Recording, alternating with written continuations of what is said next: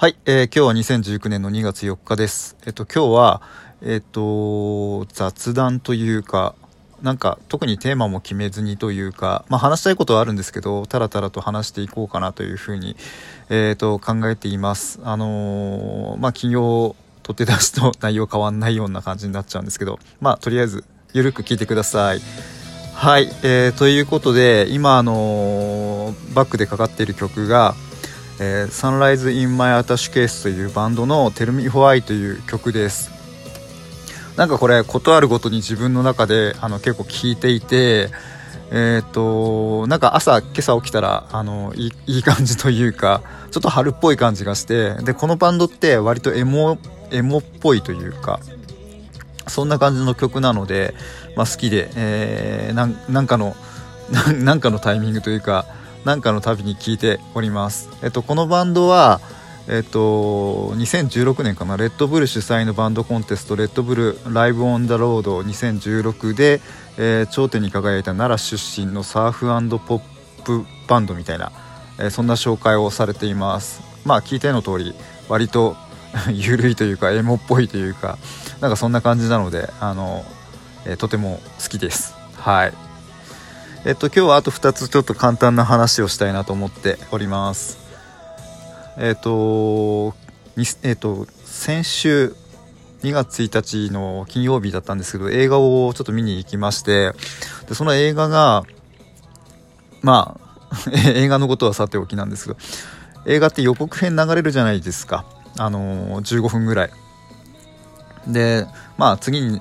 次に見たい映画とかいろいろそこで物色したりもするんですけど、まあ、大, 大抵 YouTube でさ先にあの予告編見ちゃったりトレーラー見ちゃったりしてて、まあ、またやってるぐらいのレベルで見てたんですけど、えー、とちょっとノーマークだった映画の予告編があったので紹介というかお話したいです。えー、それは何かというとあのリングです。えー、もう割と、えー、ジャパンホラーの代名詞的な感じの映画で、えーまあ、古く何年前の映画かちょっとここでは触れないんですけど、あのドラマだったり映画だったりいろんな形で、まあ、あと小説がメインとかあの紹介されて紹介というか、まあ、あのエンターテインメントとして出てるんですけれども、あれの予告編が、えー、とすごいちょっとセンセーショナルでびっくりしたんですけど、あのじゅうびょうじゅうごびょうぐらいの短い動画で、まあ、ただあのリングを知ってる人はもう一目でリングと分かる内容、いわゆるあのリングのあの恐怖のビデオと言われているビデオテープのワンシーン、あの井戸のシーンだけ出てきておしまいみたいな感じの本当に短い予告編で、かなりあのなんていうんですかね、あのことぎもを抜かれたというか、なんというかあっけに取られたというか、これで成立してしまう予告編すごいなって思って、あの今後のそのとリングのリングのリメイクだと思うんですけれども、まだ全然キャストとかもあの予告編見る限りでは全然わからない感じなんですけれども、ちょっとプロモーションが面白かったので今後のその広告展開というかプロモーションにすごい期待できるなと思って、あの本編はさておき、どういう予告どういうその、えー、広告、えー、戦略というかプロモーション戦略を打ってくるかがすごく、えー、楽しみな、えー、映画だなと思いました。はい。あとはあのフォートナイトっていうゲーム、えー、かなりテレビ シーエム なんかでもあの流れているので知ってる方も多いと思うんですけれども、それのあのなんていうんですかね、えっとゲームの中でえっと イーディーエム っていう、まあなんていうんですかね、まあえー昔の言葉で言うところのえディスコ、あのエレクトロニックダンスミュージックの略でしたっけ、なんかそんな感じだと思うんですけれども、えー、それのアーティストのマシュマロっていう人がゲーム内でコンサートを開いたと。でせんまんにん以上の人が、まあ、踊らせるってあるんですけど、多分見たりとか、まあ、そのゲームの中でちょっとこのコンサートがあった時に、えー、そこで楽しむみたいなそんな感じだと思うんですけれども、このフォートナイトのゲームの中でのこう一つの特徴としてエモートっていう機能があって、自分の使ってるキャラクターというか、まあ、アバターというか、それにあのもうこれは課金してやるものなんですけれども、あの踊らせる踊らせるっていうかアクションを持たせることができるんですね。短いこうダンスだったりとかそういうのをあの持たせているので、その機能を使って、えーと曲に合わせて個々が好き勝手にそのアクションをすると。